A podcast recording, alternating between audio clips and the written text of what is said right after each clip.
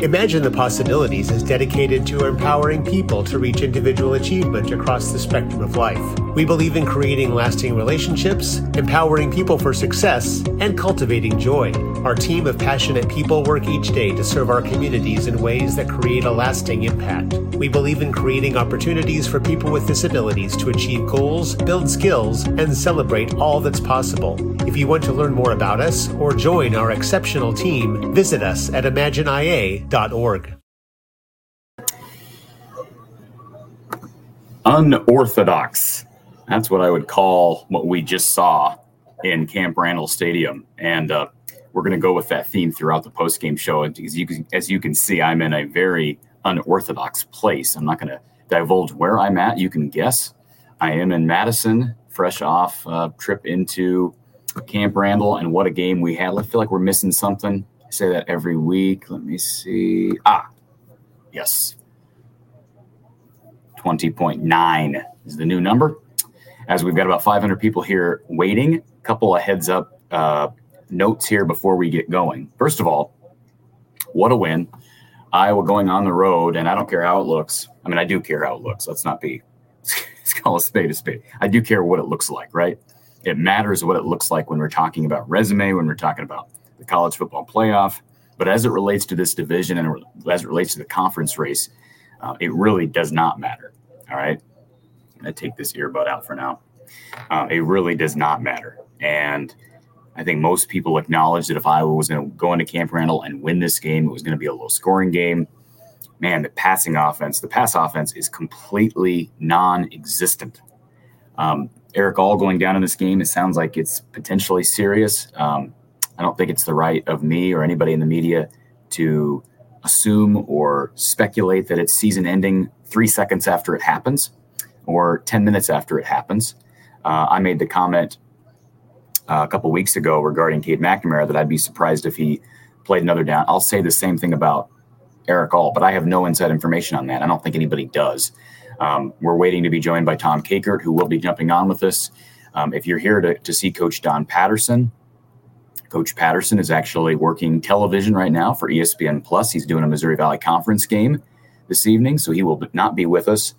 He'll be with us, I believe, Monday. So we initially talked about a, a Sunday show. I believe we're pa- we're actually pushing that back to Monday. And if you've done the math, you'll figure out you have figured out that I'm in Madison right now. I will be at the crossover at Kinnick tomorrow afternoon. okay, so the idea that we're going to be able to do a post game show uh, with Don after this post game show and, and somehow get back to my home base in Ames, not reasonable, not feasible. So one thing at a time.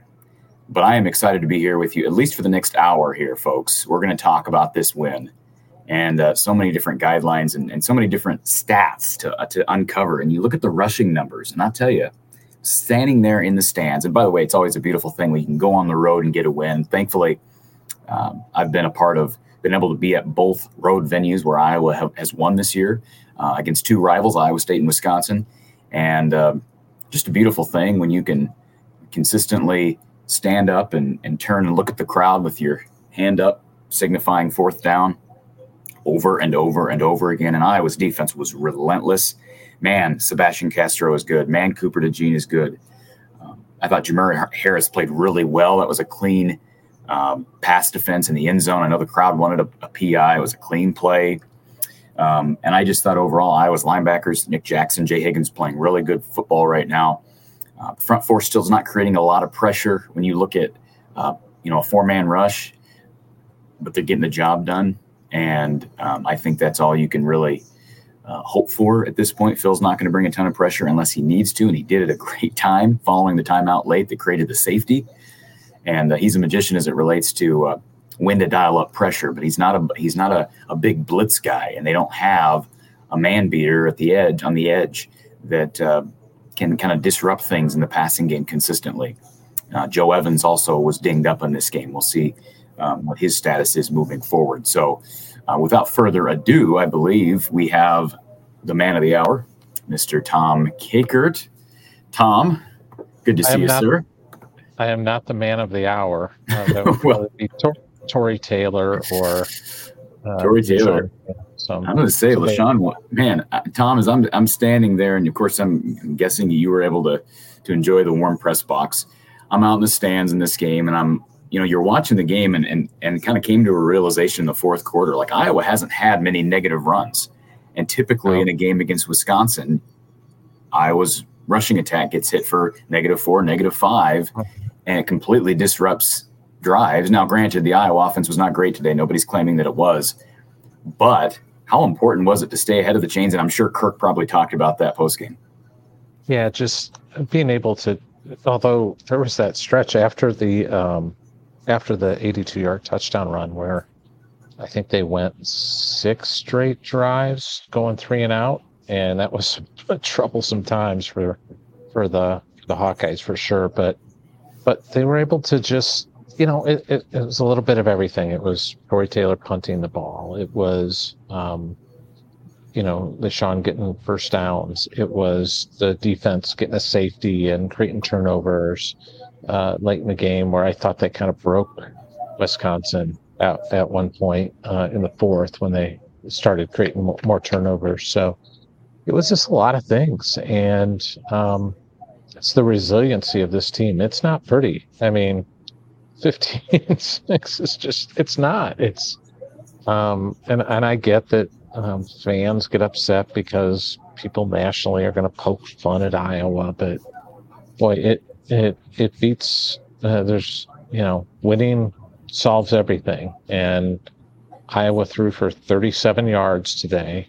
Deacon Hill completed six of 14 for 37 yards. Incredible. And Iowa went into one of the toughest places in the Big Ten and won 15 6. That's all you say. It's incredible. Um, Sean Williams was really good. Obviously, he busts the big run, and that seems to be the trademark for this offense. If they can get a big play, and yeah. you know, I, I, said it after it happened. You probably said the same thing, Tom. Like that one play, you're thinking that might be enough. I was thinking that for a while. That and it would have been. In, in hindsight, it would have been. I had made some jokes uh, earlier earlier in the week. I'd said that if Iowa was going to win this game, it had to look something like the uh, 2015 win, which was 10 to six up here, and I'll be gosh if it almost didn't end up being 10 to 6 until the safety and the field goal. Uh, because it just it just felt like that was where this was headed. And um, and you got the turnovers late just like you did in that um, the the 2015 game where I got the goal line stand uh, late in the game against Joel Stave so they just find ways to win.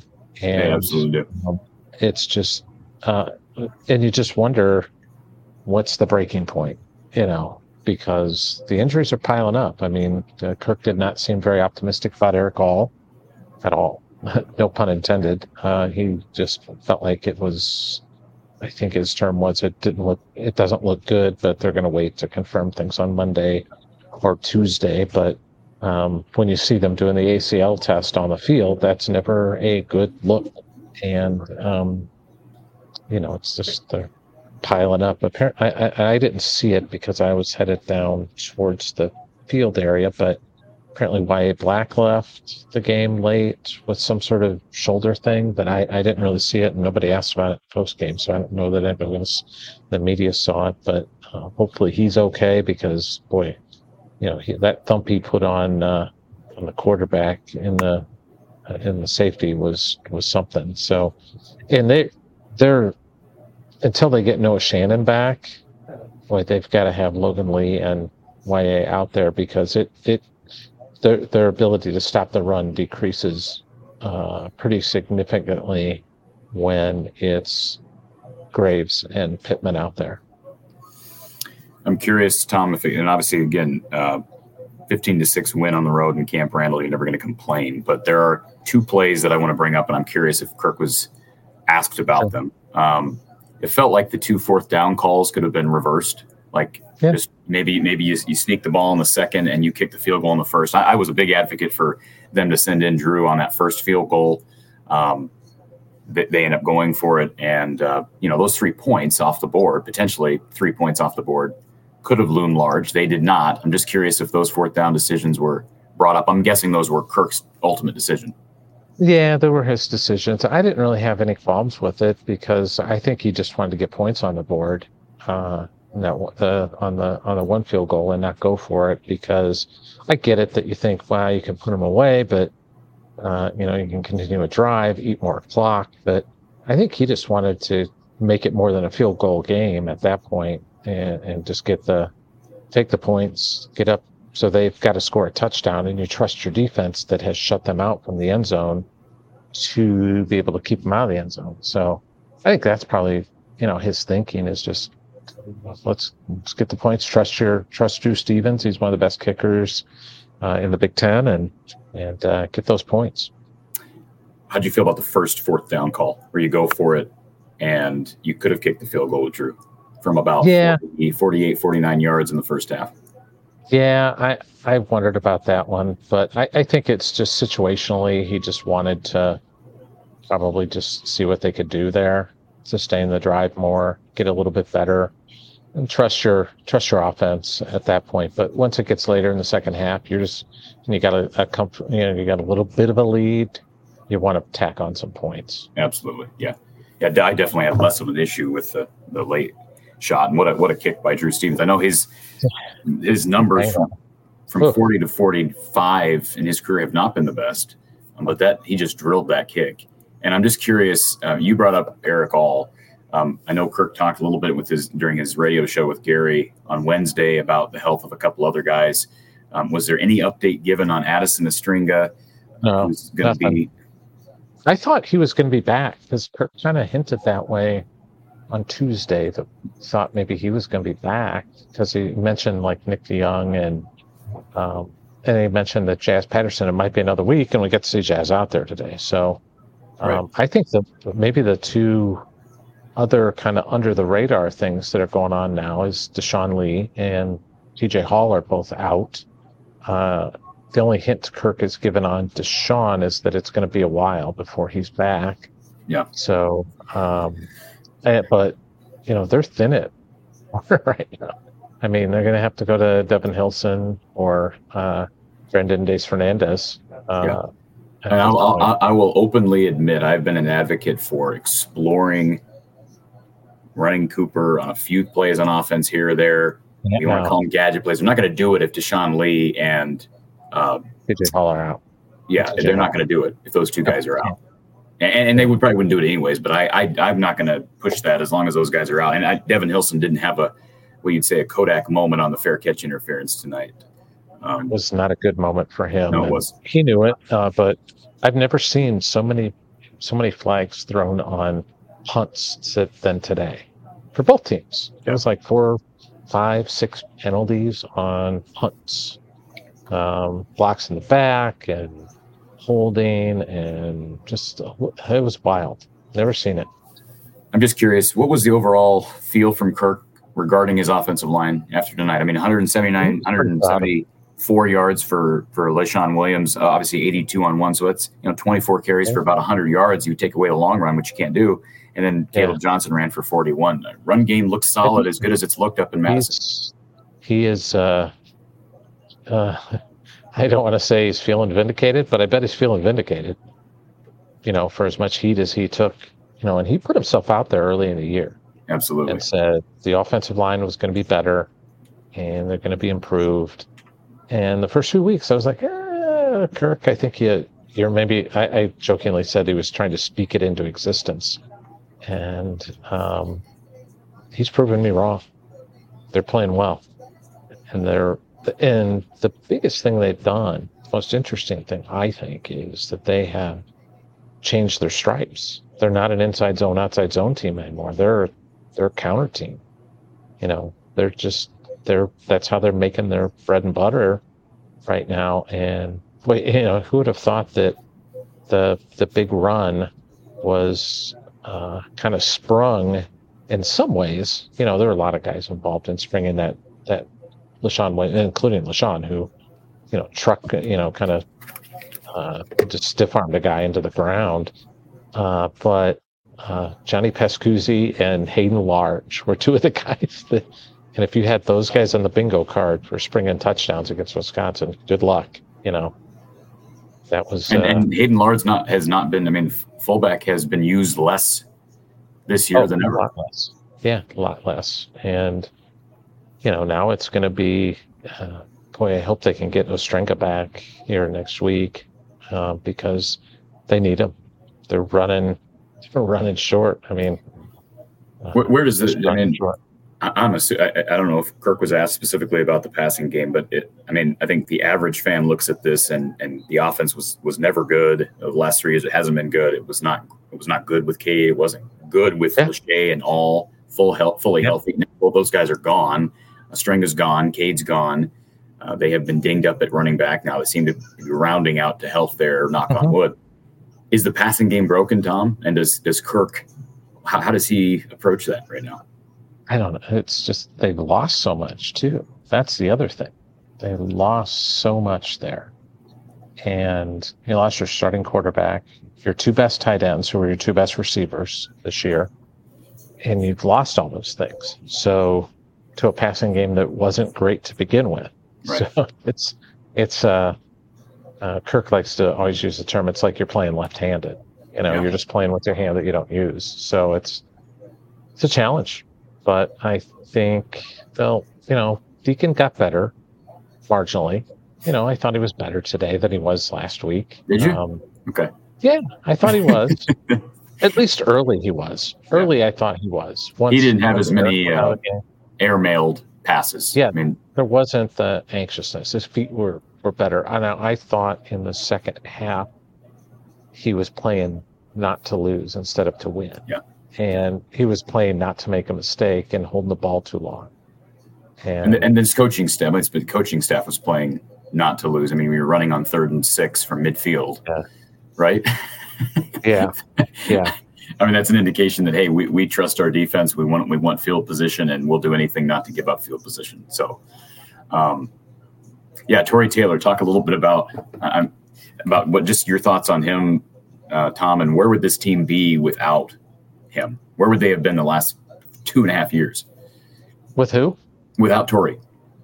Oh my God, it's so good. I mean, just 500, 506 yards today 506 yards of punting. punting is winning. It is. It's on 10 punts. He's averaging, Yeah. he averaged 51 a punt. Yeah. Yeah. And Yeah. six inside the 20. So, uh, well, Tom, I, I appreciate it. And uh, is there anything I missed? Anything in particular that Kirk talked about post game, or maybe some availability with players? I'm assuming you got to talk to some of the guys. one of the fun moments of tonight was we're sitting in the press room, which is right next to where the Iowa players' locker room is. And uh, all of a sudden, we hear that loud screech, and the jumping begins. Jump Around was played in the Iowa locker room after the game. So, um, yeah, they were having a little fun. They were having a little fun. Tom, you probably saw, I tweeted out during the game. I, I am, I've never been to Camp Randall before today. And I'm sort of appalled by the fact that the students get there a quarter and a half, two quarters late. Well, part of part of that is they have to come in in a very very single file organized manner because years ago they had a, an incident where some students were killed in a trampoline kind of situation. So they're very sensitive to it. So they make sure that they come in in a very organized, slow manner. Okay. Well, and then they leave, but they leave after the after jump around. I mean, there were a lot of guys that were. It was one score game, and the student section was clearing out. Oh yeah, we gotta gotta get the Wandos. you gotta you gotta get the Uh. State Street brats. You gotta get to to um, you know Dane's Dairy Dairy Bar. You gotta get to all those places. Absolutely. Tom, appreciate it. Uh, Tom Kakert. HawkeyeReport.com. Be sure to check out uh, he and his team's coverage. Always working hard in the beat. And um, Tom, again, there's no complaining about a win in Camp Randall, and uh, we hope we're talking about another one. We got Minnesota next week. Is that, is that right? I mean, look at the schedule. Minnesota, Minnesota next week, and it's Iowa now. I, I, I said it coming into the game. Iowa sits in the driver's seat now.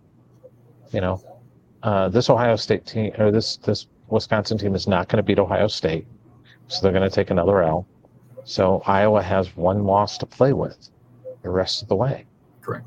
and they'll be favored in probably every game. I would think. You know, they're going to be favored next week. They'll be it- favored against against Rutgers and uh, Northwestern and Illinois, and probably favored at Nebraska.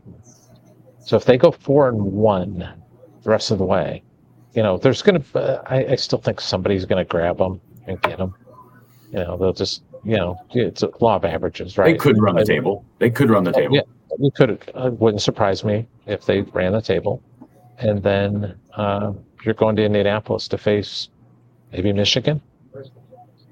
And you win that. Jokingly- I, I jokingly uh, uh, asked uh, Todd Brommelkamp uh, tonight when we were sitting there waiting for the players and coaches what the line would be for Iowa, Michigan, and Indianapolis, and he said 27.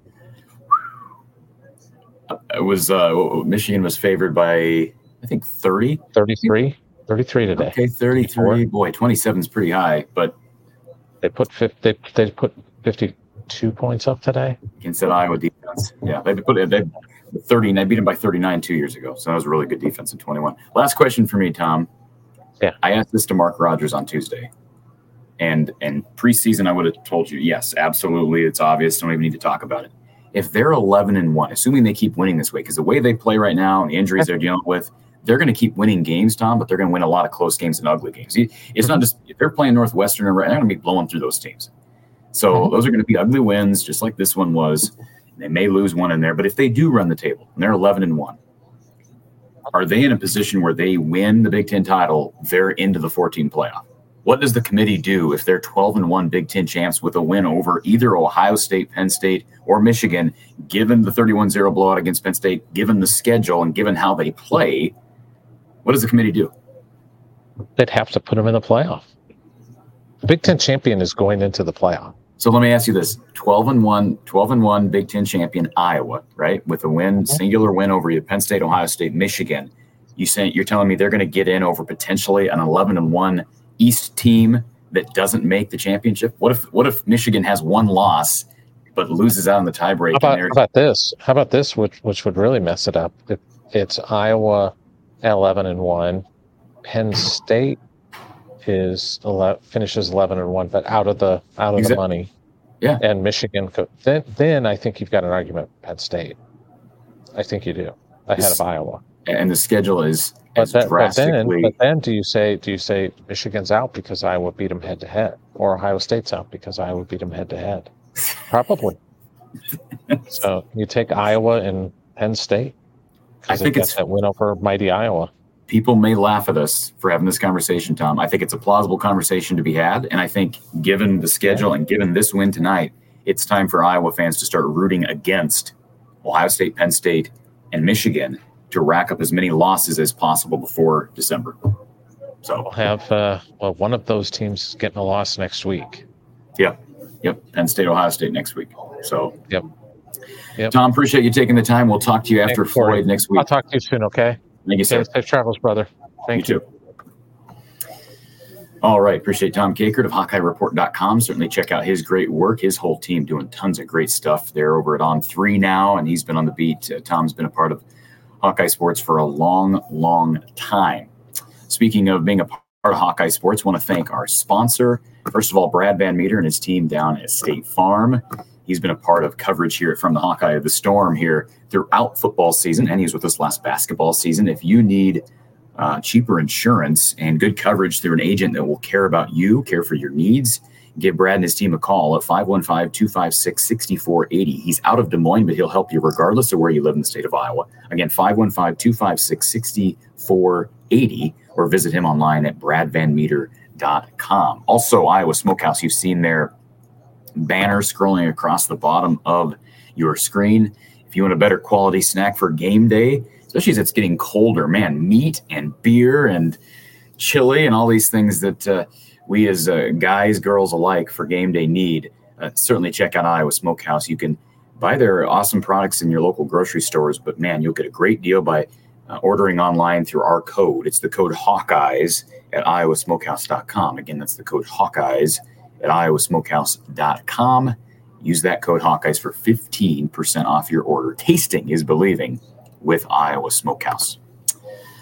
All right, folks, we are going to take some calls here. The uh, yeah, the the the uh, link to join the show is in the chat. We got a couple of people on hold. I know I'm way behind in the comment section, folks. If you have a comment or a question that you want me to address, there's no way I can get through all the comments. I'm a one man show this evening. I normally am a one and a half, two men show. Um, Don is more than two men, but uh, if I can at least have a uh, moderator in the chat, I don't have that this evening. So if you need a, if you have a question, you want me to answer a question or address a comment, have it up on the screen, please um, share it with the super chat, and uh, we'll get that comment up on the screen. Let's go to OS for Hawks, who's been on hold. OS for Hawks, welcome. Can you hear me all right, Court? You're loud and clear, sir. Perfect. And I'm going to preface this by saying I am not going to say one single thing about play calling and BF. Okay. That's All fine. right. Uh, one thing I want to say uh, the first thing, punt interference call uh, against Iowa. Um, I watched the game. Our guy was never within that yard zone, whatever, but then hit the guy. All I'm saying is, I think maybe there could have been an unnecessary roughness call, but as far as interference, I don't think he was within that zone. How about Devin So- Hilson? Yeah, yeah. He was the the the, the um the guy receiving the ball from um, Wisconsin was moving to the right. Hilson was to his right. He was moving to the right, and they're supposed to be that yard buffer, and I don't think he was. But anyway, uh, whatever.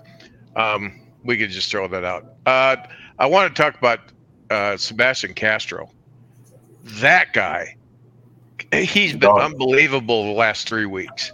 I mean, Well, he's been more, Yeah. more than three weeks. He had a pick six against Iowa Well, State. They don't get that yeah. pick six, they probably lose that game. agreed, but he's been playing lights out, and that's when I want to go about positives. Uh, another thing, I know somebody said something about Graves. You know, if Graves, if uh, Black's out, the Graves not, but Graves caused a fumble today.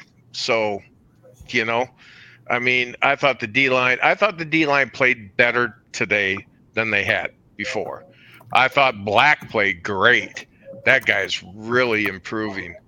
Um, it's Let's hope he, let's hope he's healthy. Let's hope he's Yeah. healthy because Tom gave Well, I, I, I saw the play and it looked like he landed kind of funny on a shoulder. So I don't know how bad it is. Uh, I, I remember the play. I thought I would give you that information.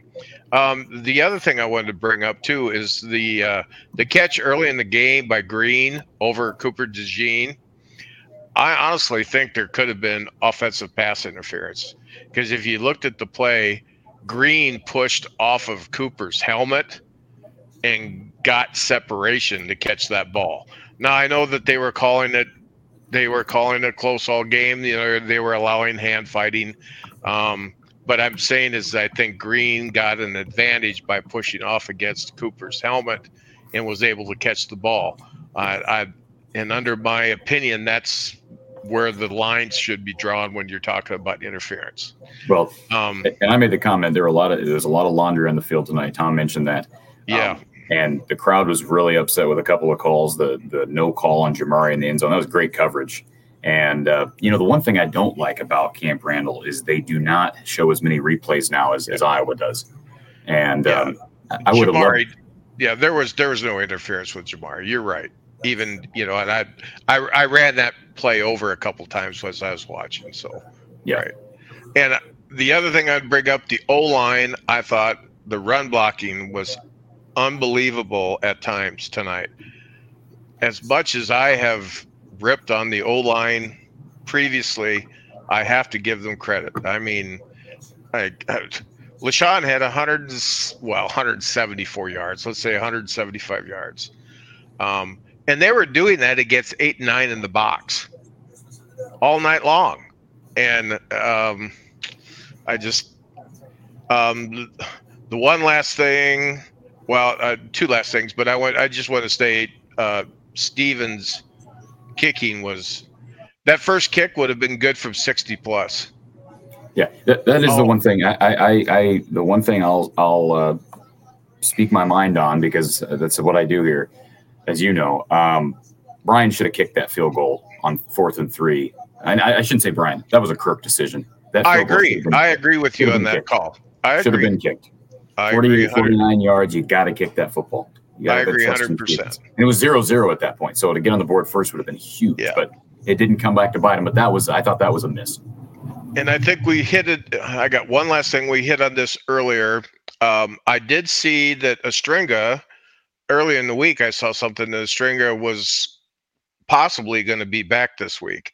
And after what happened tonight, I'm just saying, boy, I hope he's back because Yeah, they need him. we're really going to need that that help.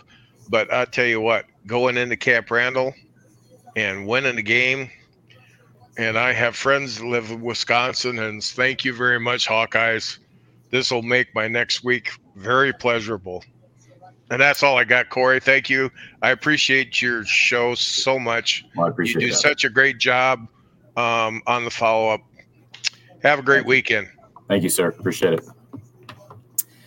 DC Hawkeye in the chat. Thank you for the super chat. As Urban Meyer said this week with Iowa's defense, if they had a good offense, they'd be a national title contender. It's called opportunity loss, all because of nepotism. Boy, DC Hawkeye not mincing words, not uh, obviously, I'm sure he's excited about the win, as we all are, but uh, that is a fair estimation. And the offense is broken in large part. Now, the run game looked better today. Pass game is non existent. Play calling is still not very good, but they got the win. And as Tom said, boy, a win is a win when you're in Camp Randall. I know fans get tired of hearing that. Um, and yes, Iowa's going to continue to be the punchline of college football. When your quarterback throws for 37 yards and you're basically down, you're down your top three tight ends, and you still only manage two receptions by receivers, by one receiver. Actually, it was Nico Ragaini, I believe, who had the two receptions. That's incredible. And if you missed that little clip from the Big Ten Network with Urban Meyer, check it out because it was quite insightful, in my opinion. Brian in the chat, do you have anything to say about Kaleb Brown? Was he dressed or with the team? We were running out bodies to appear to catch the ball. Brian, I know the comment was made on Tuesday by Kirk that uh, Kaleb was back with the uh, team, practiced well. Um, I, I, I'm not going to share what people have told me. If you're on message, I'm, I'm guessing it's out there on message boards. People have been talking about this. It appears to me that somebody wanted the information that's out there out there. Right, and there were some rumors about you know Kaleb and and uh, some team meetings. I won't go any further than that. If you heard those rumors, those are the same things that I was told, Brian. I've been told that by several people um, that uh, it involved something that happened with Kaleb Brown in some team meetings, and you know, then Kirk's made the comment Tuesday that he was back and that he was having practices. He wasn't out there today. I didn't see him dressed. I wasn't looking for him. Um, but I can tell you that uh, they do need him, man. Man, they need him, and they got to get these receivers involved. I know I've been saying that, man, at nauseum. But I mean, your tight ends are such a weapon, but man, you're getting destroyed right now with injuries back there. Get your wideouts involved. I mean, man, I, I and I know they don't have a lot of confidence in Deacon Hill. I think that's obvious right now, and I don't know that they should have a lot of confidence in Deacon Hill. But if Joe Labas and Marco Lainez right now aren't ready, then then he's what you got, and you've got to figure out a way to get the ball to your wideouts. Uh, Tom made the comment that uh, Iowa was uh, Deacon was playing not to lose in that second half. The coaches were coaching not to lose in that second half. Um, they were not allowing Deacon to do anything really. They took one shot. It was kind of just a hail mary shot from their own side of the field at one point. Everything else was basically a run, um, and it's fine. The run game worked, and they controlled field position. Tory Taylor controlled field position. This is how they win football games, folks. And uh, we can have the macro conversations um, about Iowa and about this program another night, and uh, you know what this team looks like moving forward with a more difficult schedule. But the bottom line is, this is how they win games right now. All right, let's go to our phone line. We'll see if we can get our phone line to work. Thank you for calling from the Hawkeye of the Storm. Who's on the line? Uh, hey Cory, this is uh, Matt in Knoxville. How are you doing tonight? Doing good, Matt. How are you? Be quite honest, uh, caught a bit surprised. I'm gonna go out on the limb and say uh, I give Iowa no chance to win this football game tonight. Um, solely on the fact that the last few times you've seen Iowa,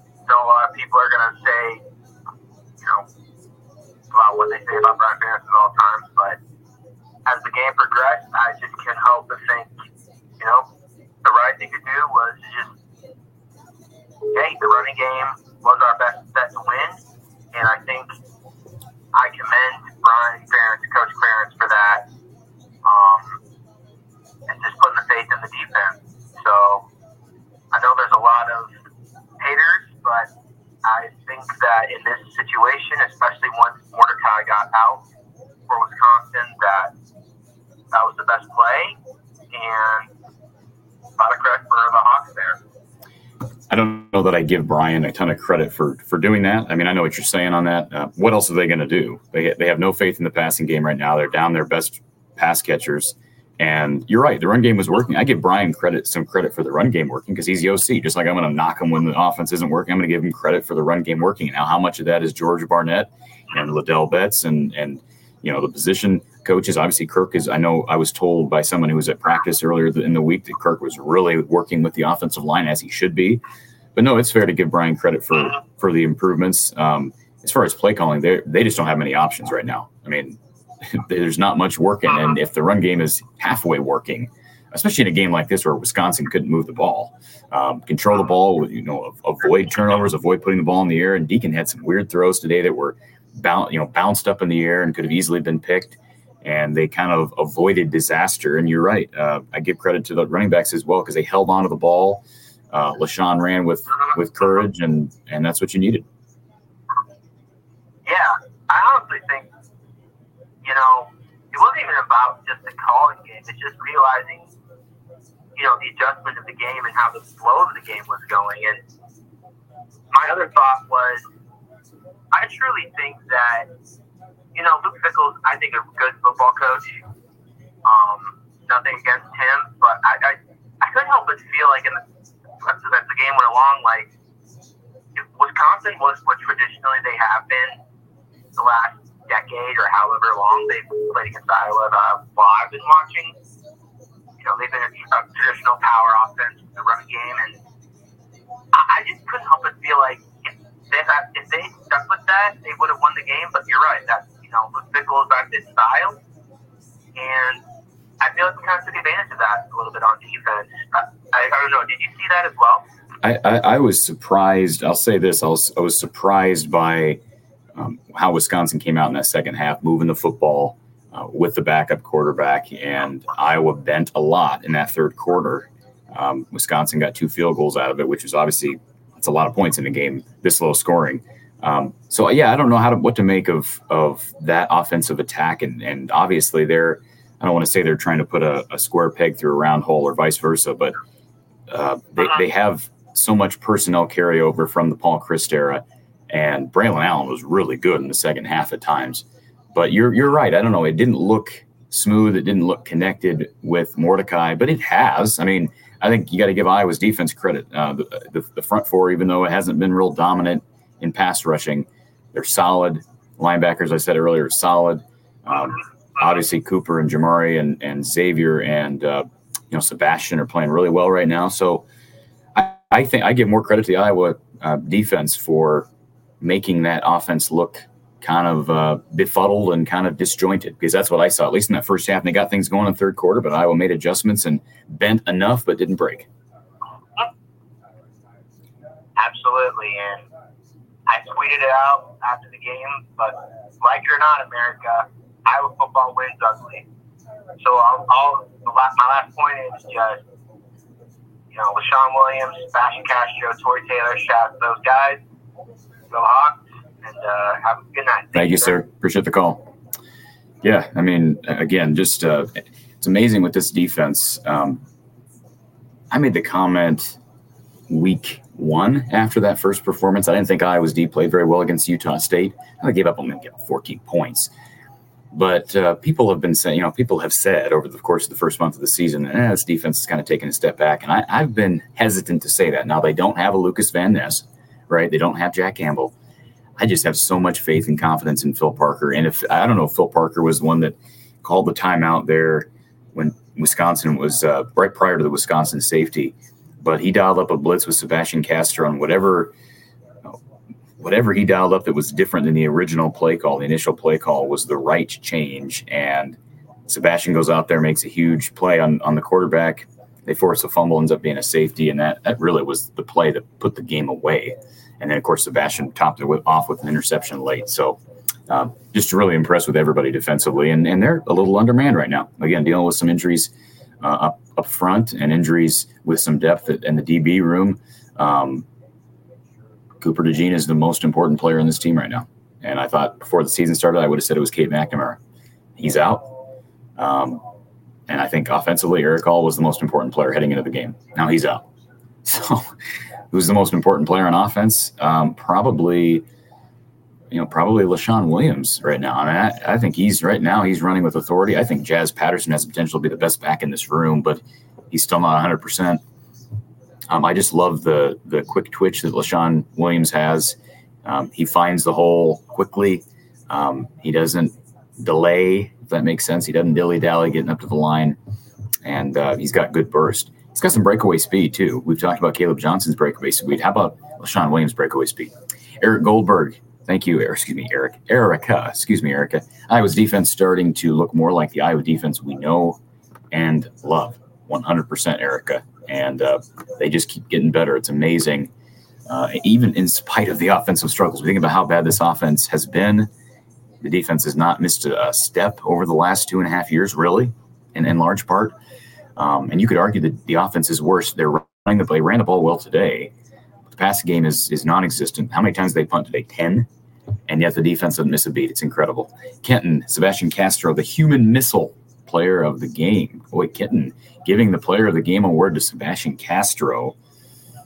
I might surprise you with my player of the game award in a second. This was a tough one, but uh, might surprise you. Actually, I'll go ahead and let's go ahead and talk about my my player of the game. So our RTA thre- RTI, excuse me, RTI Threads player of the game is actually Leshon Williams. 25 carries, 174 yards on the ground, 82 uh, rushing yards, and or excuse me, 82 yard rush touchdown um, that really broke this game open. And let's not forget that, as Tom said earlier, they Kaleb's been dinged up, Jazz has been dinged up, and at one point, Leshon was the only healthy back. Um, and this has been traditionally one of the toughest places to run the football. And uh, those are good numbers. Like you just can't argue with those numbers. Even the naysayers that say, "Well, yeah, you take 82 yards away," and he still ran for what 20 about 100 yards on well, what 92 yards on 24 carries. Those you can live with those numbers. And Kaleb Johnson, you know, again, eye test didn't tell me he had a great day, but you know, 41 yards. Um, you know, not great, not a great average. 2.1 is not a great average, believe me. But they're getting less negative plays now than they were week two, and, and certainly far less negative uh, rushing plays than they were uh, last year. It appears to me, not being an, an, offensive guy, it appears to me that a big part of that is the change with um, the adjustments with the counter, more counter action in the scheme. Um, not as much inside zone as Tom said earlier, but that's why we have Don Patterson. I'm going to be anxious to get his take once he watches this whole game back. And we talked to him on the air on uh, on Monday. So Leshon Williams is our RTI Threads player of the game for his performance. Sebastian Castro, don't get me wrong, was great. Um, I thought Cooper DeJean was really good. Tory Taylor was phenomenal. Um, hard to hard to argue against a guy who punts for 500 some yards and averages like what 50 51 yards a punt and had a long of 60 and had like six punts inside the 20 by the way i do have my cooper DeJean cd3 laces up shirt on. Be sure you check it out folks. Visit cd3lacesup.com all the links to our, our sponsors are in our description. Let's get to our next caller. Tony's on hold. Tony welcome. Hey cory. How are you doing? Doing good tony. How are you? Good. Um, looking forward to hearing from don on monday but uh, I, I, was just curious when you look at the the possible paths to victory that could have gone for this game. I mean, everything went nearly perfect, right? I mean, in large part, yeah, yeah. I mean, I will and, say this. Well, well, let me time out just for a second, and whatever point you're gonna, I'll let you go, Tony. But I will say that a couple things that could have ended this game sooner. There was a muff punt for Wisconsin that they recovered, and typically Don has talked about this. If you have a muff punt, typically the opponent's going to recover. Wisconsin got on that ball. There was a couple. There were a couple of potential picks. Xavier Nwankpa got his arm, got his hand on one. So there were a couple of plays that had they went Iowa's way, maybe this game would have been over quicker. But uh, you're right. For the most part, Iowa, the, the, the, they played to script as well as they could. Well, and the one in the end zone, right? I mean, that, that safety Yeah. could have very easily. been Absolutely, could have been a touchdown. Um, and you know, it's kind of fascinating too when you think about it. I heard you talk a couple of times on your show this week about, you know, Kirk wants to run and tell everybody we're going to run. Everybody knows that's exactly what they did. Um, But they haven't been able to do that over the last. Well, they haven't been able to do that more often than not. But you're right. Tonight, it, absolutely not. You're right. Yeah. So I, I, I and I just I wanted to point out that, I, and I think it's okay for people to understand, like more than two things can be true. To see the game like tonight, to be very happy with the offensive line and the running, and you know really went up there and played physical and shoved it down their throat, and be happy with the win. Because I was like you, I just I didn't care how it looked, just get the win. But also, but also realize, you know, hey, half of our offense is broken and to want to see something different there, to see improvement, right? So I, I just think it's okay for everybody to feel that two things can be true. Amen. Yeah, and, and I, I've heard from some people over the last couple of weeks, especially as the injuries have piled up, they're afraid of the injuries being used as excuses when the evaluation time comes for the staff and whatnot. Those are problems. You know, you just that may happen, but ultimately, um, like you said, uh, they're, they're winning games the way they win games, and until they stop winning games, that may be next year. But until they stop winning games, Right. doesn't matter how ugly it is. You and I know that as, as well as anybody, Tony. Yeah. And, and I'm not saying that was three and a half hours of pure entertainment. It was it was hard to watch at times. There was, you know, those five or six or seven possessions in a row that were just terrible. But all in all, it's it's a little hard to argue with with the, the play calling. Some of the play calling. I mean, there were plays here and there that I was like, oh, what are they doing? But the game as a whole, a path to victory. I don't think play calling, when you are down as many weapons as they're down, I don't think play calling is all that difficult. Now, I could be wrong on that. Maybe Don will tell me I'm, I'm a fool for saying that. But man, like it's, I hate to say this, but it's third and nine, it's never been so obvious that you run the ball, right? Like, Right. You're not putting the ball in the air with Deacon right now. You know, you're up. probably clarified the play sheet, right? Exactly. Yeah, it made it a little easier for Brian, but I, I give him credit. They they those are the right calls. Like, It's just like playing a bad opponent on Saturday, Tony. You know, you can't judge a guy for doing what he was supposed to do, and they did what they were supposed to do. Play calling on the field, and um, you know, you you got to give the coaches credit for that. Seeing a lot of comments too about, and, and I apologize if you talked about this and I missed it, but you know, Wisconsin's been kind of boat racing some opponents here. Um, you know, I, Iowa obviously was, you know, they were supposed to get, you know, Wisconsin favored by what nine and a half, ten points, and then Iowa took it to them. And now, you know, seeing a lot of comments like, "Wow, Wisconsin's terrible," and you know, is is it some of both? Maybe they weren't quite as good as they we thought they were, or Iowa played a little better than everybody expected, or Yeah, I mean, I, I think Iowa's defense makes teams look bad. I don't, I, I don't know. You know, I mean, obviously, I didn't think Mordecai looked great, and it hurts when he's down. Um, I think Braylon Allen was obviously dinged up. I didn't, you know, I wasn't watching the TV film, but it sounded like he was. He, he left the game briefly. I didn't even notice it until someone texted and brought it to my attention. Yeah, I didn't But, see uh, what happened that even started that. Yeah, apparently he was out, and uh, so I, you know, he wasn't 100. percent Looked pretty good in that third quarter, but no, I just think Iowa's defense makes teams look bad, and you know those well timed, well orchestrated um, blitz calls by Phil. You know, it's it's a work of art because they don't bring pressure a lot, but boy, he brings it at the right time. He is a absolute witch with that. Um, yeah, so thank you very much. To, want to let other callers Absolutely. join, but Thank you for the call, Tony. Appreciate it, sir. Brody Smith in the chat. Sebastian Castro was an absolute dog tonight. The dude really impressed me. Gotta love going into Camp Randall and physically dominating a tough Badgers team. Absolutely. Thank you for the super chat, Brody. By the way, our our uh, phone line is sponsored once again by Iowa Smokehouse. So we appreciate Iowa Smokehouse sponsoring the call in line. We're not going to be taking as many calls tonight, but we will be doing a live show on Monday. All right. And we're going to be making a, a call in show. So be right back here Monday evening. It's going to be a fun week as we count down the days to the Floyd Rosedale. Kenton says Sebastian Castro, the human missile player of the game. I think I got that one, but uh, hey, we'll throw it up there again. Leon. Leon. Our QB for years have played scared. Who was the QB's coach? Well, technically it's Brian Ferentz, but I think by all accounts it is uh, a guy named Jon Budmayr. I mean, I think that's pretty much clear at this point. All right, uh, we're going to put our caller on hold here. Let's go to. We've got a couple of callers. We need to wrap this thing up at least for tonight in the coming minutes. So we're going to try to kind of go a little bit faster than normal on our callers. First of all, Ricky's been on hold. Ricky, welcome. Hey Cory, how are you? I'm doing good, man. How are you? Hey, uh, I'm just wondering what's up with the 20.9 PPG tracker in the top right corner here. Well, that's the Brian Ferentz points per game tracker. That's where we're at right now. 20.9 points per game on the season through seven games. Wh- Where's the wins and wins and losses tracker in the top right? Well, there is no wins and losses tra- tracker in the top right. Why? Everybody knows they're Why? everybody knows they're six and one. Yeah. Okay. So why don't we put that up there? Who cares about the the 20.9? Who cares about it? Well, Iowa Iowa released it as a as criteria prior to the season and amended his contract, so obviously they care. Yeah, but we don't care, do we? I, I thought you weren't a Barta fan, were you?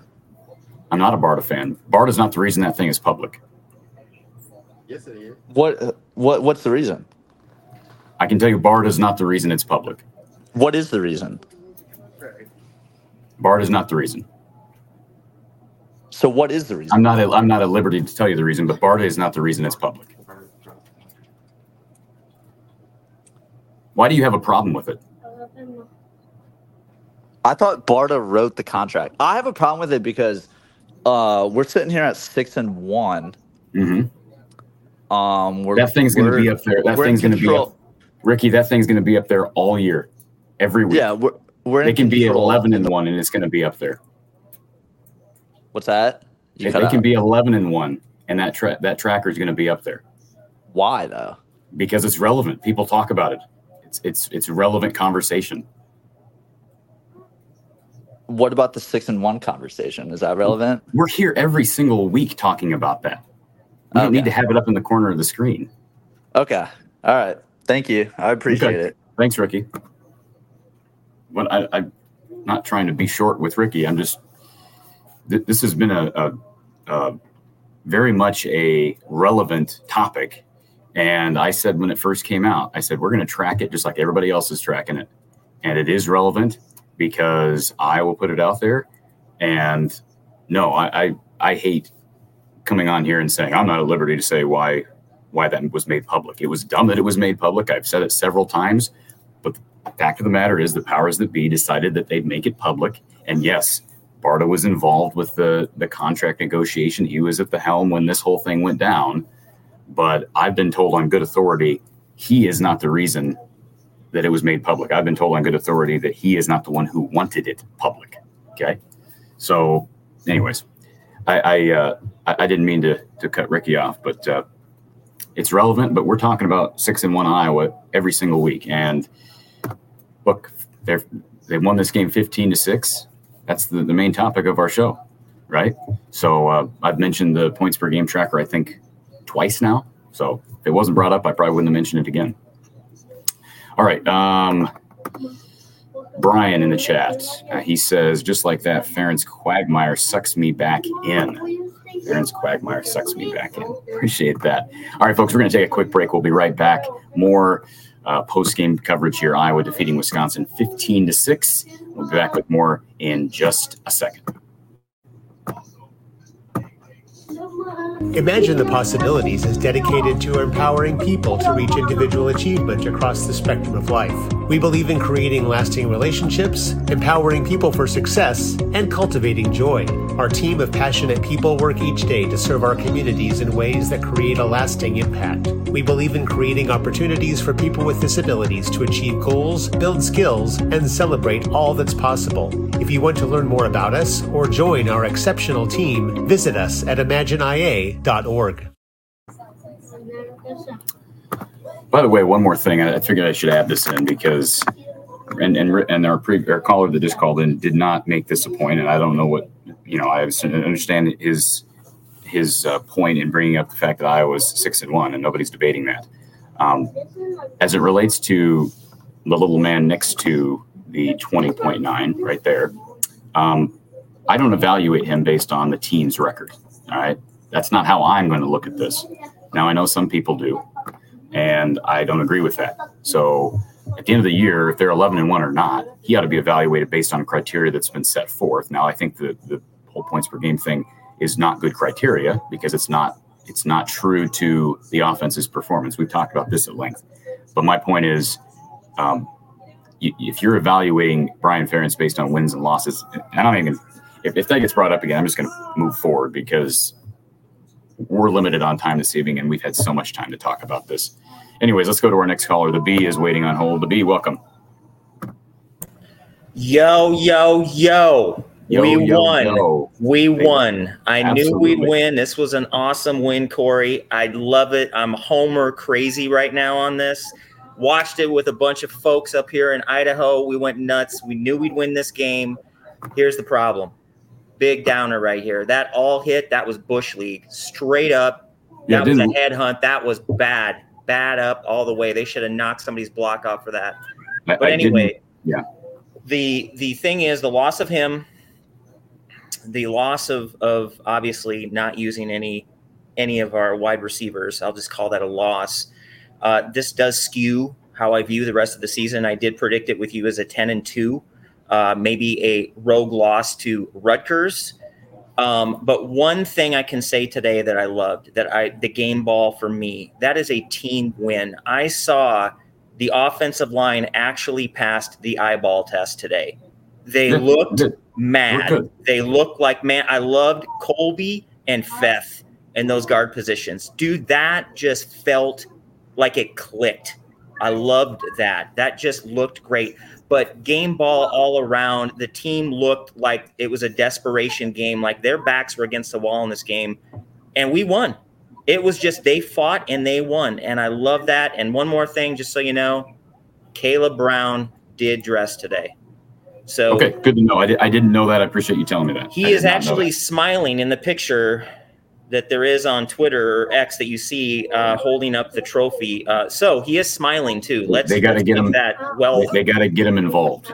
They got to get him on the field. But he's smiling, so That's good. that, that's a good sign. I'll just take it for that right now. But um, but yeah, that, I thought that was just a, a, a great team win today, and it gave them a lot of confidence in all in all aspects of the game. But man, it just felt it felt good. It felt really good today, and I'm I'm really glad I didn't have to come back on here and eat crow. That's another thing that I felt really good about. I appreciate your prediction, and I'm happy to eat crow and say I was wrong with my prediction. So Well, hey man, it like I said, this has been a topsy turvy, se- uh, you know, season so far, and with these injuries, if they continue to mount, I don't know. You know, like I said, all bets are off. Then I I will say this unequivocally, no doubt about it. If this team goes to the Big Ten championship, we need to have a, a come to Jesus honest talk here that we're going to get creamed.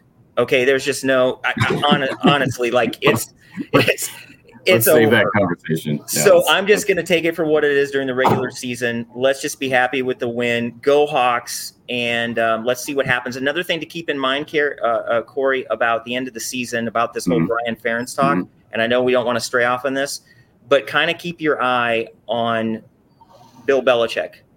There's a lot of hot seat rumors with him out there, meaning leaving, you know, obviously. Now, I don't know if he wants to go out on those terms or maybe go somewhere else, but because of his connection, and it seems the Ferentzes always have that cover with New England and Bill and that connection with Kirk, there's a possibility there that if things go maybe the way that some people want it to go, I could see that Ferentz Belichick connection continuing somewhere else um, in the pros. Uh, so there is that too. So people should kind of keep an eye on that as well, because I think where Bill Belichick goes, maybe the Ferentzes go. There may be there Well, may Brian- be this sort of tie. Brian Brian is more hireable now than he was exactly. ago at this point. So, Exactly. yeah. So that's that's a really interesting uh, dynamic that's happening out there. But I'll let you get back to the show. you, sir.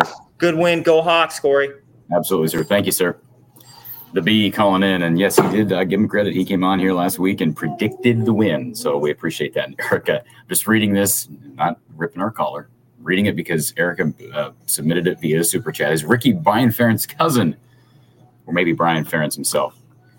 Uh, Leon said, uh, second and third quarter, we stopped blocking backside of all running plays. Um, I'd have to go back and look at the tape, Leon. Um, and man, it's so hard to see uh, what's happening besides, hey, you know, we got five yards, or hey, bust one for 20 um, when you're in the stands. At least it is for me. Maybe Don Patterson has developed the art. Now, I did like being up as high as we were because you get a full view right next to the press box, actually.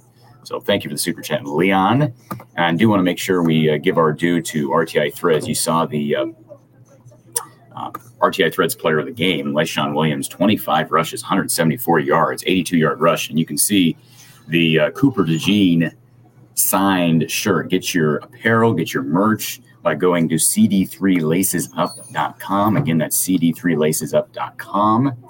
And um, they are uh, they got great stuff, folks. And they've also got some deals with some other Iowa athletes, including Carson Shire and and Aiden Hall, Zach Lutmer, a few guys who are going to be big here in the coming years. So be sure to check out RTI Threads. Also, I want to give a shout out to Iowa Smokehouse. They've been sponsoring us for quite some time. We appreciate Iowa Smokehouse being a part of the channel and a part of the show. If you need a better quality snack, and who doesn't, be sure to check out what they have to offer at iowasmokehouse.com. Tasting is believing. Use the code Hawkeyes for 15% off your order at iowasmokehouse.com. And also, Brad Van Meter and his team down at State Farm. Call them at 515 256 6480. 515 256 6480 or online at bradvanmeter.com. Get a quote on auto insurance. Um, sounds like auto rates are as low as they've been with State Farm right now. So definitely give him a, a call and let him know that we sent you. I appreciate Brad sponsoring the show. And as you can see, I'm not in a real private area right now. So you can probably hear the noise around me. All right, we've got uh, just a few minutes left, and we've got to be quick with our calls. We're going to go first to our first caller. We've got about uh, 30 seconds to our, our first caller. Thank you for calling Iowa Post Game here from the Hawkeye of the Storm. Who's on the line? Yeah. Yeah. Hello. Thank you for calling Iowa Post Game. Who's on the line? Is there anyone there? Me. Can you hear me? I can hear you now, Trent. All right, good deal, Cory. Well, oh man, I, I don't even know where to start. Well, for me, I'm going to say this: the play of the game for me was when uh, Cooper Cooper made that tackle on Braylon Allen on that fourth down stop. Huge, huge. To me, that's the play of the game. I said to my girlfriend sitting on the couch, I said, if Wisconsin scores here, the game's over. And that was the, the, the, the their first drive, right? Yeah. Huge. And you just know if you go down seven nothing there, the game's over.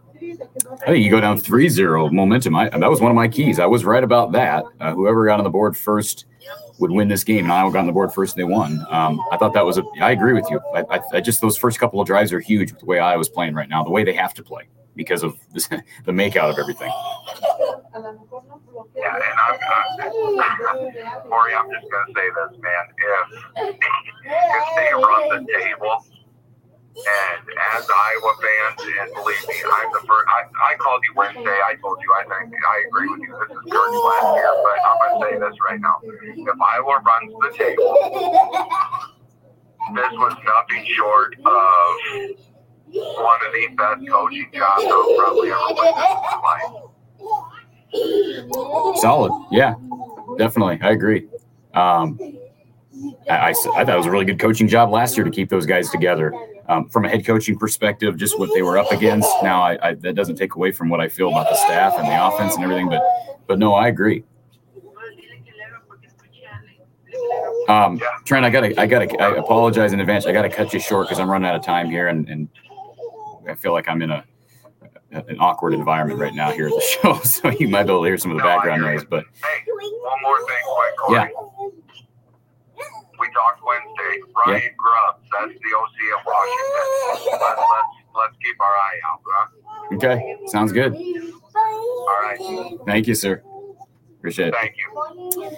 All right, let's get to our next caller. Thank you for calling Iowa Postgame here from the Hawkeye of the Storm. Who's on the line? Uh, this is Brian. Hi, Brian. Hi. Uh, yeah, great victory today. Um, yeah, keep it real short here. The season's kind of turning in. We're the same feel of that St. Year 2005 season when, where we lost all our running backs. That's where we're down for what, string. running back Sam Brownlee, sophomore Keanu Tate let us do the championship. So this kind of feels like that season because now we're losing all the, the pass portion. We got our running back, so it's kind of just uh, flip flop a little bit. So just kind of Yeah. the same feel. Yeah, definitely. Yeah, there's definitely some shades. I mean, I wasn't real old when that when during that season, but uh, the injury issues and, and being able to power through and, and win with kind of some unknown commodities, um, especially going to at tight end, is going to be a storyline moving forward. So yeah, I agree. Yeah, yeah, uh, yeah. If we get like you guys were talking, get kind of string the back end be it. I mean, that will definitely help some flow. But yeah, we just this forced us to the offense to, to go to wide receivers. We have to maybe tweak some plays to try to get simple passes, get the receivers, you know, give them chances to run after the catch. Because we got to show some kind of passing game if we're going to try to run the game. I don't think we can Yeah. run all the way through the next five weeks. So, Right. Yep, I agree. but that's that's all I wanted. Just just have the same feel as the, that season. You know, Yeah. just where we lost all of our running backs that year. Now we're losing all of our passing players. So Yeah. just kind of have the same hope for the same results at the end that we were. Well, the, o- the only difference is that offense was really good. I mean, it could have been really good prior to losing those guys. This offense wasn't good before losing the guys. So, but I, I definitely I get what you're saying, and that's why the head coach is. I mean, head coach keeping guys together and keeping this team together. Uh, you got to have faith in in Kirk for doing that. Exactly. So yeah, again, excellent victory, do excellent job. So hopefully, uh, hopefully, uh, should be a you know win next next week. So, but thanks for taking my call, Cory. Thank you, sir. All right, we and we've got to go quick fire on these last couple. So uh, again, stand by. Jay is on the line. Jay, welcome. Good evening, Cory. How are you? I'm good, Jay. How are you? Good. Um, I'd like to follow up on the conversation with Ricky. Um, there was a comment after he logged off where essentially, I, I believe you stated that the, the job of the OC should not be judged by wins and losses. Not exclusively. Um, not exclusively. I, I agree with that. But at the end of the day, the, the circumstances have changed significantly from the beginning to the end of the season, right? Where at the beginning of the season, we had Kaleb Johnson, Jaziun Patterson. We had Cade McNamara, the MVP of the team. We had the best tight end duo in the country. And we have lost those three players. We've been without Jazzy and we've been without Kaleb. But the goal of the coaching staff does not change. Brian Ferentz needs to do whatever it takes to win win football games, and the game plan changes. Right, I'm I'm, I'm sitting here watching USC play Notre Dame, a very good defensive team. I'm watching Oregon State play UCLA. USC and UCLA both have three interceptions in the first half. If Iowa went out there trying to trying to score 30 40 points, Deacon Hill would likely have at least three picks in a half watching him play, right? So I think Brian Ferentz is obviously Doing a great job. no, I believe that he should have better talent on the team, but with the talent on the team, he he's doing what what he needs to do to, to win games, which is I'll say. protect the football and, and run the football. Okay, I understand what you're saying, and you sound like Kirk. That's fine, but the the bottom line is, in college football, coaches are in charge in charge of recruiting players, developing players. Injuries are a part of football, and Kirk will tell you that injuries are a part of football. Um, and you talk about well, they lost these guys. They had two great tight ends last year, and the offense was atrocious. Sam LaPorta is playing on Sundays as a rookie. He's fabulous. They had two really good tight ends last year, and we're, we're bad. They had a, a senior quarterback last year, and we're bad. So I don't. I, I just I get what you're saying, and I'd like to talk about it Moore when there's not Um, screaming children in the background. But What are, what are your thoughts on the USC? Caleb Williams has three interceptions in the first half. uh, um, more for UCLA has three interceptions in the first half.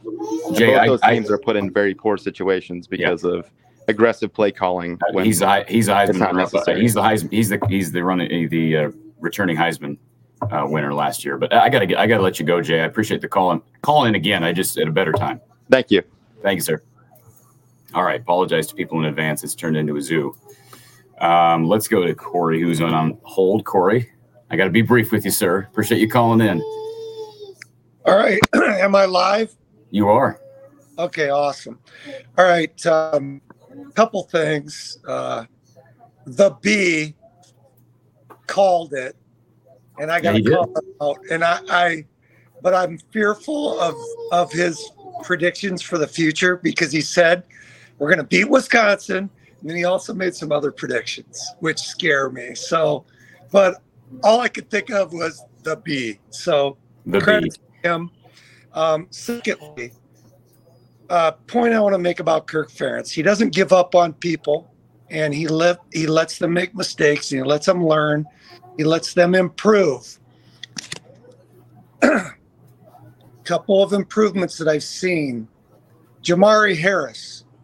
Uh, he got burned so many times in recent weeks. I could see somebody wanting to bench him. Well, guess what? He played fantastic, tight coverage under the gun uh, all night tonight. What an improvement. He deserves some award for most improved uh, because I was scared to death when they started throwing against Jermari Harris. I thought we're going to get smoked. I am very impressed by his performance tonight. And he better he, he better they can't bench him right now. They got no depth, depth back there. So he better he better be playing well. Right. Secondly, the running backs, they're they're just running at a whole nother level the last couple weeks. Um, to whoever's credit that is, you know, so be it. Um, another another point, O line. Kirk hinted at an improvement with the O line. I think we're starting to see we're starting to get those big game breakers once or twice a game. And that's Iowa football.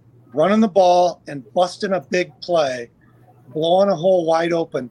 Now, there uh, Leon made the point that we stopped getting the crackback blocks. Yeah. Uh, protecting the backside. And I I noticed that too. That's concerning. I'll be interested in Don's take on that. But um, aside from that, I just think the power we are running with, like we these are two between Kaleb and Leshon last two weeks. It's like we just picked up two players in the portal. They're they're at a whole nother level. They are so impressive. Their performance, the way they're running. Another thing, linebackers. I I love Higgin. I I love Jay Higgin. I'm the Higgin. Um, and I'm I'm Hawk. I'm I'm Hawk six six X now, uh, with with Higgins.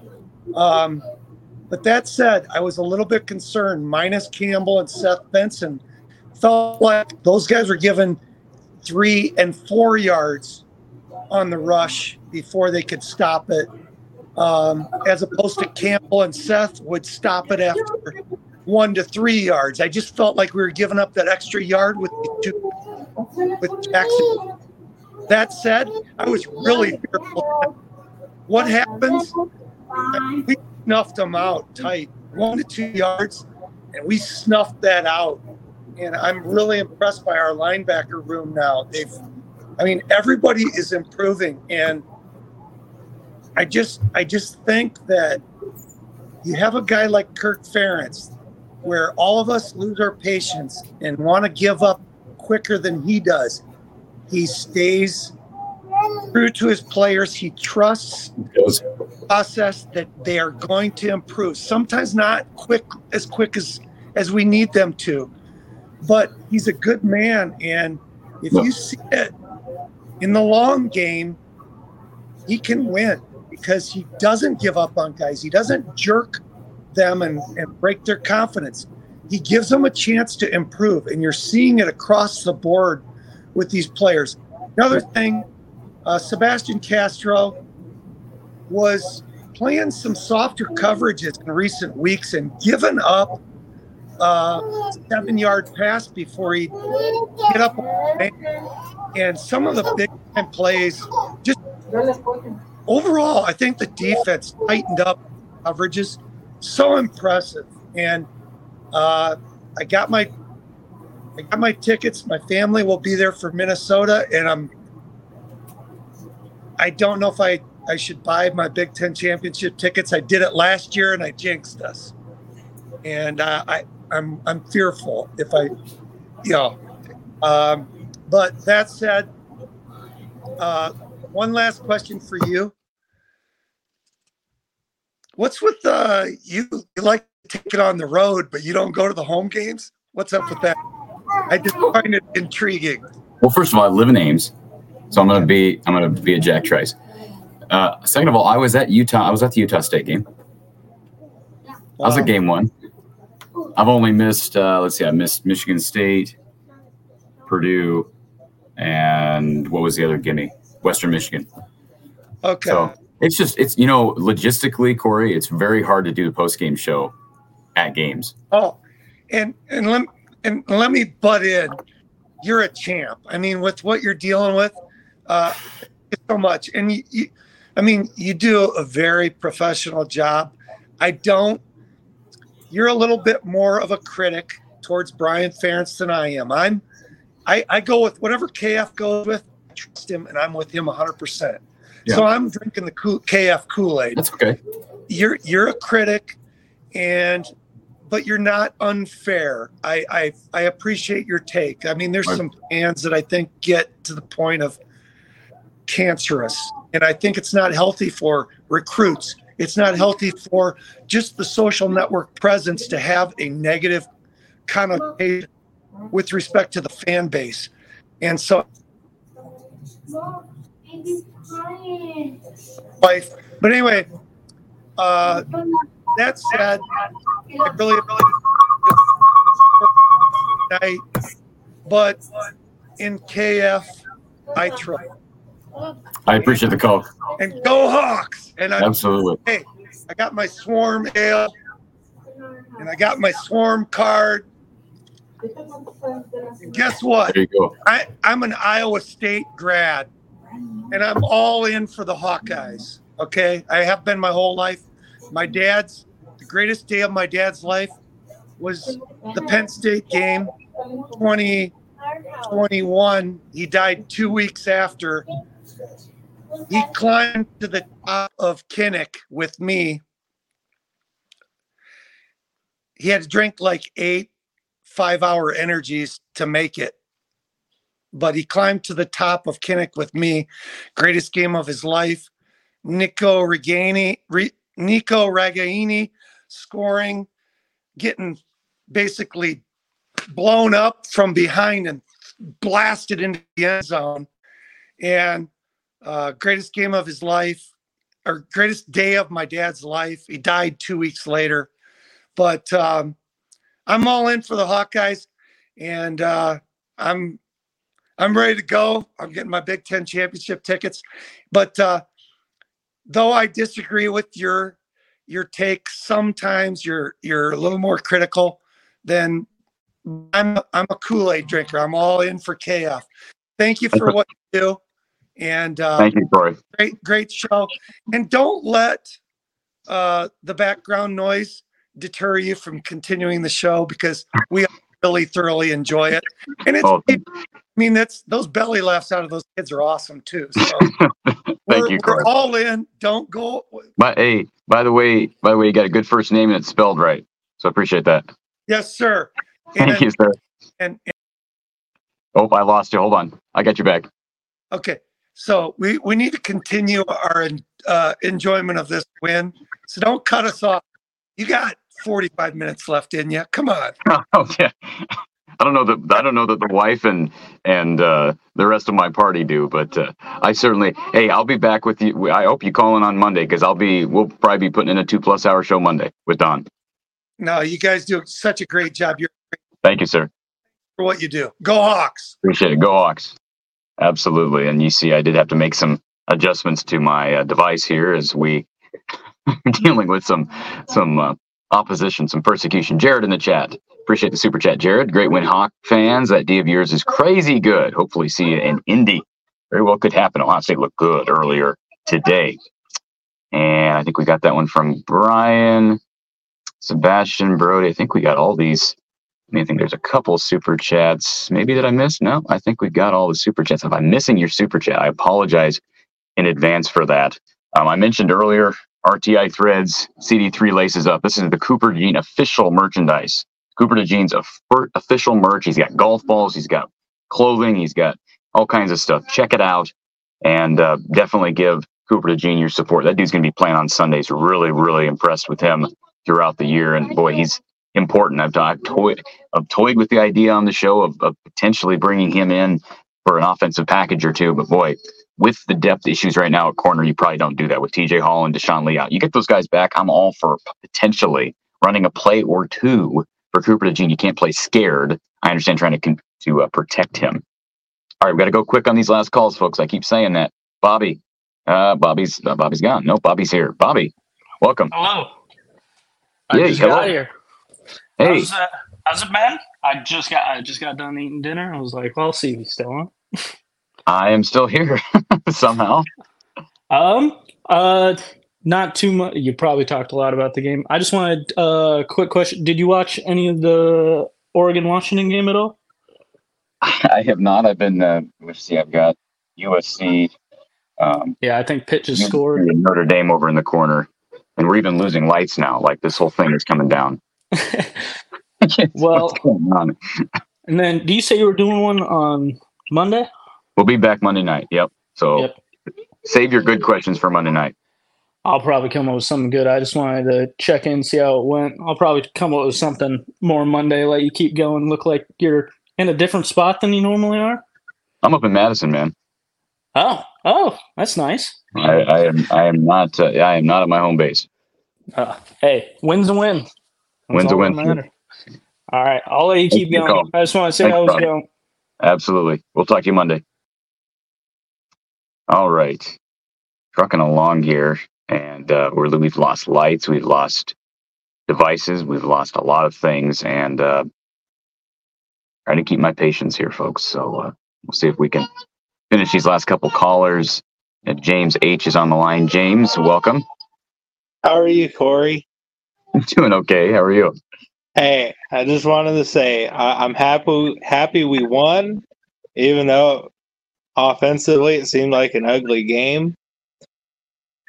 But I will say this: over the last at least two games, maybe three, I think our running game is really coming along. It, it certainly appears that way, yeah. And the, the numbers would indicate that, especially against the Wisconsin run defense. That's usually really good, albeit a different coaching staff, but they've been solid again against the run this year. Maybe not elite, but really solid. And to do it on the road is impressive. Yeah, With, with, without a, without a passing game, without a passing game. Exactly. And really and truly though, running the football, that's always been Iowa's MO under Kirk. Period. You know, they they all the way back to ninety nine when he took over. That's been his MO. Run the football, run the football. Yep. You know, and the fact that we have no passing game and we were able to run the ball like we did against Wisconsin, albeit like you said, a different system there, that's still impressive. Yeah, I, I agree. And, uh, you know, you're right. It was, it was ugly. The offense still is not, I mean, you, can't be one dimensional. Um, but with the schedule they have, they might be able to be one dimensional. and they won this game, they're one dimensional. It's a good Wisconsin team they played. How They- good, I, I don't know. But but right now, their eye was very one dimensional. But it, it schedule's schedule's weak, and they're in the driver's seat of this division right now. Yeah. One one last thing. Have you heard any update on uh All's injury? Tom Kakert jumped on earlier and just said Kirk Ferentz noted that it was uh, not good, but they don't have anything official yet. I, I I hope it's not an ACL or anything like that. It didn't look good though. I agree. But at least it looks like we're somewhat still pretty deep at the tight end position. So Uh, losing depth by the minute, but absolutely. James, uh, I appreciate it. I'm gonna get off here. Um, I hope you have a good rest of your night, Cory, and go Hawks. Go Hawks, sir. Thank you. Appreciate James being here. And Brian in the chat says, let coach eat first before the four hour show Monday. It ain't to be a no four hour show. I can tell you that right now. Um, but I've said that before, and then it's like three and a half hours. Um, let me see here. RTI threads. give them one final plug again. This kept me warm today, folks. This is the time to get your uh, CD3 laces up, your Cooper DeJean apparel. Shop it online, www.cd3lacesup.com. All right, I think we've got our final caller of the night, I believe. And then I'm going to drift off into the sunset and get ready for the crossover at Kinnick back in Iowa tomorrow. Chattawookin, Chattawookin. You're not going to give me a hard time, are you? Nah, actually, uh, surprisingly, I, I'm with you on this one. At this point, I I really don't care either way about KF, BF. Just worried about Parker. I pray he stays. Like that's the angle I'm starting to see. My biggest worry coming forward is will he stay? Because will he stay with? I'm what? looking With- at with Iowa. Like, why would you? How can he get? How can his legacy get better? He's literally carried a team for three years now. Like, how do how, how can you be better than literally carrying? Well, some guys, I mean, he's like 65 or 61. So too old. So maybe he just doesn't want to start over. Well, maybe he's maybe he's not concerned. Maybe he's not concerned with the things that a lot of people are concerned about and, and climbing the ladder at his point in life. Maybe he's just happy in Iowa City and happy working with his buddy Kirk Ferentz. And I, I, I don't know. Yeah, no, it just uh I don't know. Like my biggest uh question I have to ask is um do you think under Ferentz we're ever gonna get a point where we try a new quarterback rather Like- than Like Deacon's not playing. Deacon's not playing well, so they put in Joe or put in Marco. try Joe? I mean Kentucky, if he can play in a bowl game, why can't we at least give him Well, he wasn't. drive? A He drive. Wasn't. Well, I- but I he's mobile. He's mobile. Like he like was he No. the best? No, but like literally, Deacon couldn't even get throw the ball past the like, line of scrimmage. He kept getting it knocked down. A mobile, and when he does get past, it's literally all over the place. I mean, it's like a put a blindfold on and throw it at the dart, uh, or dart at the dartboard. You know what I'm saying? Like and pray.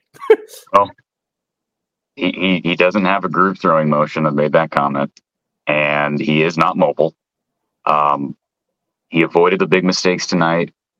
He's the best they have apparently, but we've been saying that. I mean, we, we said that at Well, Spencer history wise, like that's what I'm saying. Like that's where it scares me because we had you go back to McCann, Banks, uh Yeah, but, but but Brad Banks has went on the record and said that he's not ready, and. Jake Rudock was really good in 2013.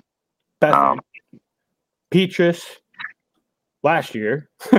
I mean, pick a quarterback Who- at that point. yeah, I was gonna say there's nobody behind Petras. I mean, Alex was not the answer. No, agreed. He wasn't the answer, but in that year he might have been better. But also, so what? What is this delusion that people are on about McNamara being amazing? He was a D plus transfer, is what he's graded out to be.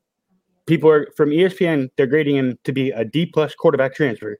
And if you statistically look at him, he had worse stats than Petras did. When everyone was hating on Petras, compare the stats game per game.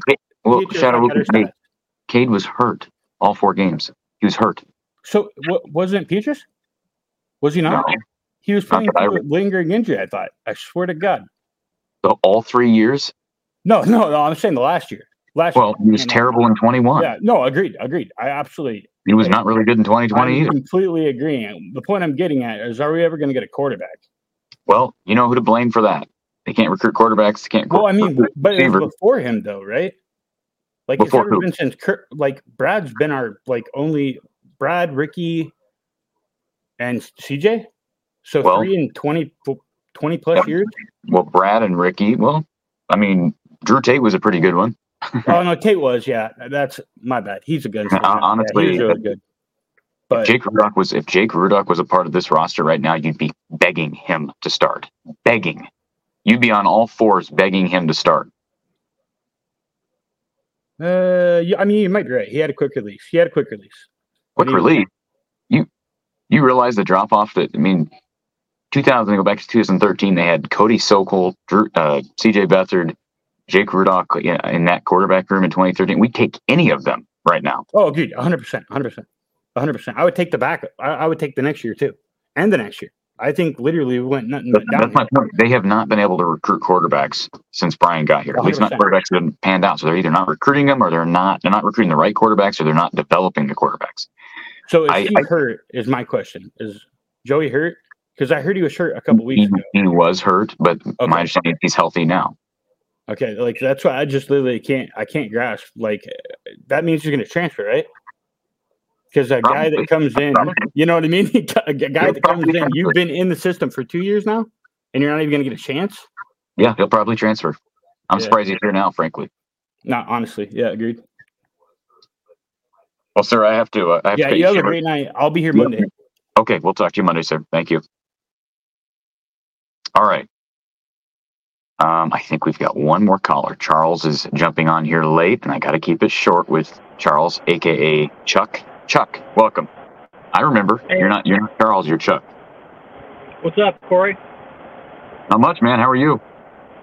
I just kind of, you know, I guess enjoying the Wisconsin win. I was going to bring up just a couple of bullet points um, because I obviously listen to your show quite a bit. My brother calls in. Yep. I guess the one the one question I'd probably ask people because I've had to look at it from I, I guess multiple lenses, given the issue with Kirk, given the issues with Brian. Um, I mean, even the last caller with the, I, me personally, I just think with Brian being at the helm, not just as the OC but the quarterbacks coach, we just can't develop a quarterback. Um, I don't think that he's obviously the right fit. I know everybody probably thinks the same thing. It- It's just a, the whole offense. But the question I would guess would have for people looking at it from a larger aspect is, would you rather have the not non-consistency with Kirk? And I know you guys have talked about this multiple times before on the show. Um, even with the recruiting aspect of things, but the consistency that Kirk has brought with the years that he's been there. Now, I do think it's going to change next year with some of the Pac-10 teams coming in. I don't think that our defense and our offense will be sustainable in the league like that, and how it will be broken down. But the one thing I, I will give to Kirk, and I know that uh, Cory, I'm pretty sure you've recognized it before as well, is when you have a program that is where Iowa is at right now, and I'm not a big uh, Brian Ferentz fan. I, I'm very much of the nepotism scale.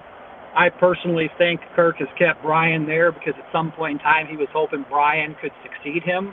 That's my personal purview. I think this year has been more of an advocate for Brian because of McNamara's injuries. I think it's more of a scapegoat to where they can use it as in even if they say go eight and four, they can credit that to either a this was Brian's doing and Kirk's doing to help kind of alleviate any push out the door, if that makes sense. Or even if they'd had a bad season, they could have used it as well, saying, hey, look, we couldn't get to where we wanted to because of the injuries, whether it's Luke Lachey, Cade McNamara, the underproduction of the wide receivers. I think it's just one of those double-edged swords. But I guess the question I would have to people with that is, is I have to look at it from towards the end of Hayden Fry's era. Would I, would I want to have the instability, uh, just given the college coaches overall? Where if you look at it, you have prevalent coaches, whether it's Alabama, uh, Oklahoma, well, maybe not necessarily Oklahoma now, but with Lincoln Riley at LS or USC, would I rather go out there and try to search for somebody else to replace what he's doing and where we're at as a program, including the recruiting, even though I think offensively we need to get rid of Brian and move on to somebody else, it just won't happen. There's not enough negative light shed to where I think even the administration or people who, you know, the, the boosters will even probably move away from him because it's, it's not it's not affecting their their pockets with the recruiting. It's not affecting their pockets with ticket sales. It's not affecting their pockets with merch. So I guess that would be my question: Is are they willing to give all that up, even given the fact that Brian's there? Personally, I think, like I said, we need to move on from Brian. But is that something Well- you really want to do in in retrospect? They're going to be in a, a hard. They're just going to be in a hard press situation. And and again, it got brought up earlier by a couple of our callers. Why is this points per game tracker being talked talked about? I, I just I don't know how to, it, it's to relevant. shut us to shut us up. To be honest with you, if they Well- said nothing, if they said nothing, then Yeah, I wouldn't they- be talking about it. I wouldn't. I wouldn't be. We wouldn't be talking about it. That wouldn't be. Iowa did this, and I think it's going to be a really awkward situation, Chuck. At the end of the year, when when they don't hit twenty five points per game, they're going to win ten games. I, I think they're going to win nine or ten games at a mi- If they go any less than nine and three with the schedule moving forward, I don't care who's playing quarterback. Shame on us, um, because I the schedule the schedule's cake after this. Uh, a lot of bad teams on the schedule. Minnesota's not very good, and they're coming to town next week. Um, but it's going to be an awkward situation when he doesn't reach 25 points per game. I think he's probably going to move on, but I said that last year. But now there's some concrete criteria that we can look at, and there's different administration in place with Beth Goetz. How much power does she actually have? I, I can't say, but the contract is still there. Um, I understand the, you know the the take of well we're taking a risk of just completely throwing consistency and what he, Kirk has established down the drain. Kirk can't be here forever. He's going to leave at some point, and I don't think it's going to be in 2029. So this late in the game, 24 years into his tenure, Chuck, my feeling on it is the offense is terrible.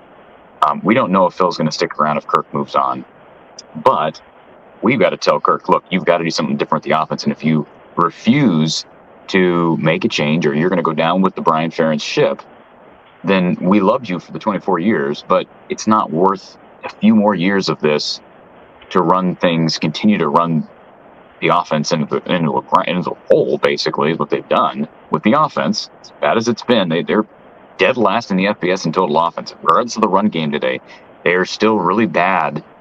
The numbers indicate they're really bad offensively, right? We're not going to argue that. So I don't disagree. I don't disagree at all. I mean, at, at some point, I think you just have to look at the big picture and say, hey, all good things come to an end. We don't want Kirk to leave. We want him to leave on his own terms.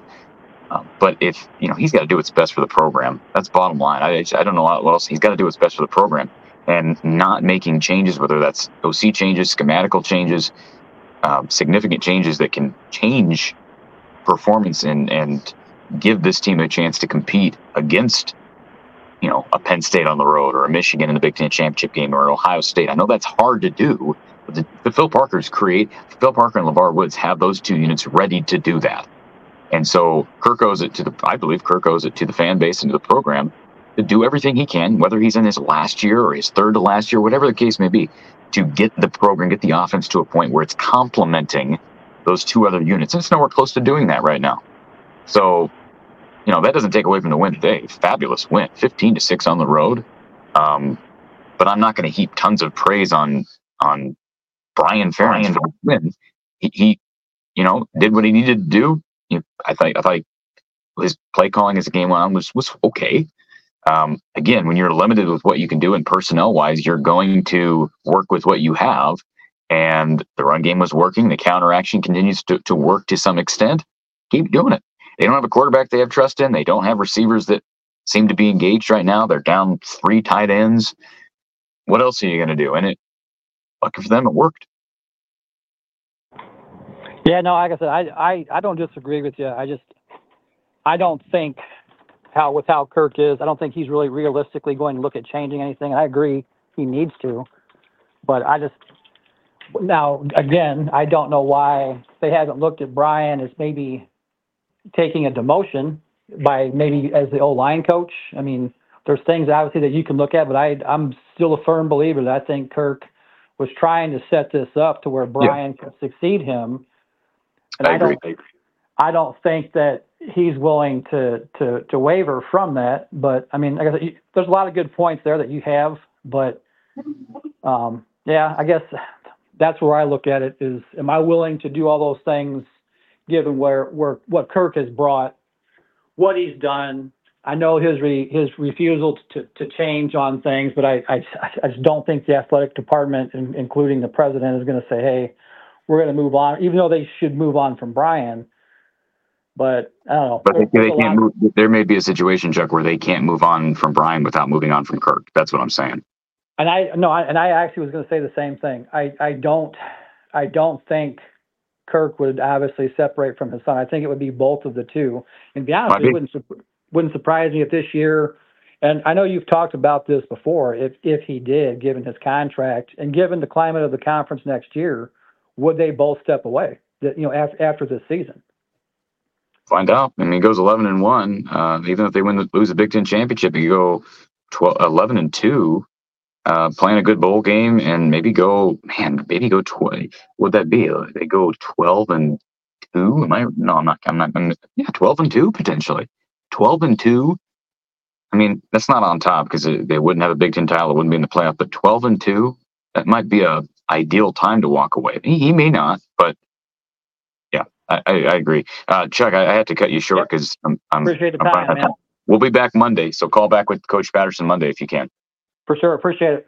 Thank you, sir. All right, folks. Appreciate everybody being here. Iowa defeating Wisconsin 15 to 6 here in Madison. Crossover at Kinnick tomorrow. Caitlin Clark and the Iowa women out at Kinnick Stadium. I saw the uh, court set up in Kinnick. That was awesome. Cool to see. I'll be there. Yes, a lot of driving ahead for me. Long weekend ahead. And then Coach Patterson and I stay tuned to social media. You can follow me at From the Hawkeye on Twitter, uh, also on Instagram, uh, From the Hawkeye at the Storm on Facebook. Please hit the like button on your way out. It does help. Um, and again, from the Hawkeye of the Storm, or excuse me, from the Hawkeye, at from the Hawkeye on Twitter and Instagram, from the Hawkeye of the Storm on Facebook.